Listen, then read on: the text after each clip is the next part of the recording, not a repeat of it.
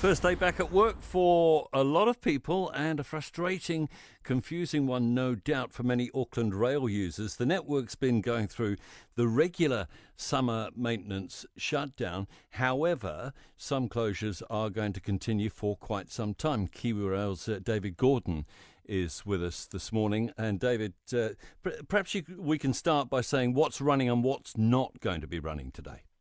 Uh, good morning, Tim. So, what is running is all services on lines uh, from from the south, so the main trunk around the east. What is closed is the section between Westfield and Newmarket, and because Onehunga intersects with that section, Onehunga is closed as well. And this is going to last how long, please? So the rebuild of the network in total is over a period of two and a bit years. The section from Westfield to Newmarket and Onehunga this carries on until the 19th of March. We've and this would... 100, sorry.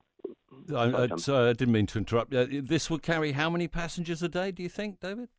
Uh, 12 to 15,000 per, per day. It's, look, it's an, it is a, a major disruption. I don't think anyone would deny that there are special bus replacements and all the rest of that. But the, the reality is, it is, a, it is a thing that will disrupt people's travel over the network for the next couple of years in various areas. As we wouldn't dis- be doing that. We wouldn't be doing this if we didn't think it was essential to be ready for City Rail Link. Yeah, uh, you've described it as a rebuilding. It, uh, there's no way this could have been done at a quiet time on the weekend or at night like we do roadworks? No. In, in total, we're rebuilding roughly 27 kilometres of Auckland network. So that's that's a live network on a daily basis, having to rebuild that.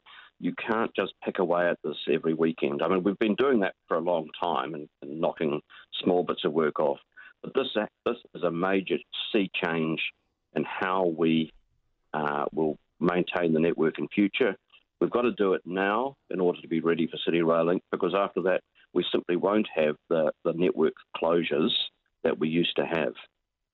So, I mean, this is a no pain, no gain situation. We've heard about the pain. What, what's the gain going to be? Well, the, the gain is when City Rail Link opens, uh, and I don't think Aucklanders have yet really realised how significant that will be for uh, getting around getting around the city. We will have to keep maintaining the network you know, in perpetuity. It's it, because it's it, it, it wears, wears out. But the gain will be that we will not uh, have to shut the network to anywhere near the extent we have in the past because the network will be maintainable, as you say, on weekends and in evenings from that point. That's the gain, and it gives increased reliability to the network when it's in operation. Are you concerned that people will actually think, well, uh, those 12, 15,000 people a day you mentioned will actually think, okay, uh, I found another way of getting to work. I can use a bus or I can uh, get a lift with somebody. You might lose those rail passengers for a long time. Yeah, look, it is a risk do something like this. I think most people will find that, that when the rail is back, it will be convenient. But yeah, look, this is this is not great for the commuting public. We know that. We wouldn't be doing that unless we thought it essential. But on the other hand, we do have the city rail link coming on, and a whole lot of people will also see, my goodness, I can get to uh, uh, Karangahape Road or Aotea, etc., by rail where previously I couldn't. And that's going to encourage a huge number of people to start using the rail. And we have to be ready for that. Thanks so much for being with us this morning, David Gordon at Kiwi Rail. One of the scariest things you can hear as a parent is quiet.